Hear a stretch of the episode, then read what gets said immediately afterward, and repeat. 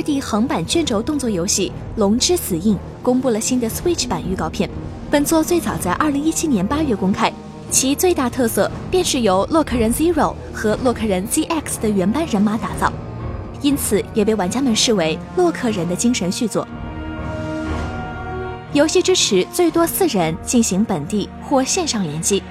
提供了女皇、战士、忍者、女巫四个不同的角色供玩家选择。每个角色的特性也完全不同。女皇的一只手臂可以化身为向前方喷射火焰的龙形武器，另一方面，她也是使用单手剑攻击的攻守兼备的平衡角色。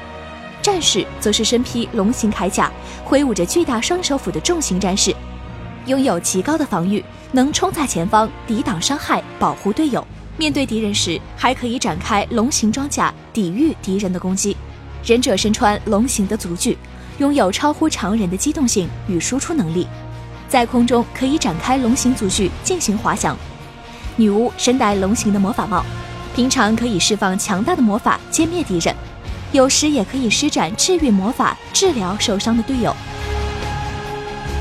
游戏设置在架空的时代背景中，玩家可以操纵不同的角色，使用魔法或者是兵器对敌人进行攻击。每一局游戏都有一定的时间限制，因此需要几位玩家通力合作，共同完成。同时，本作将包含三十个以上的主线任务以及大量支线任务，游戏流程将会长达数十个小时。请扫描以下二维码，添加关注“游戏风云”官方公众号，更多精彩好礼及互动内容，你值得拥有。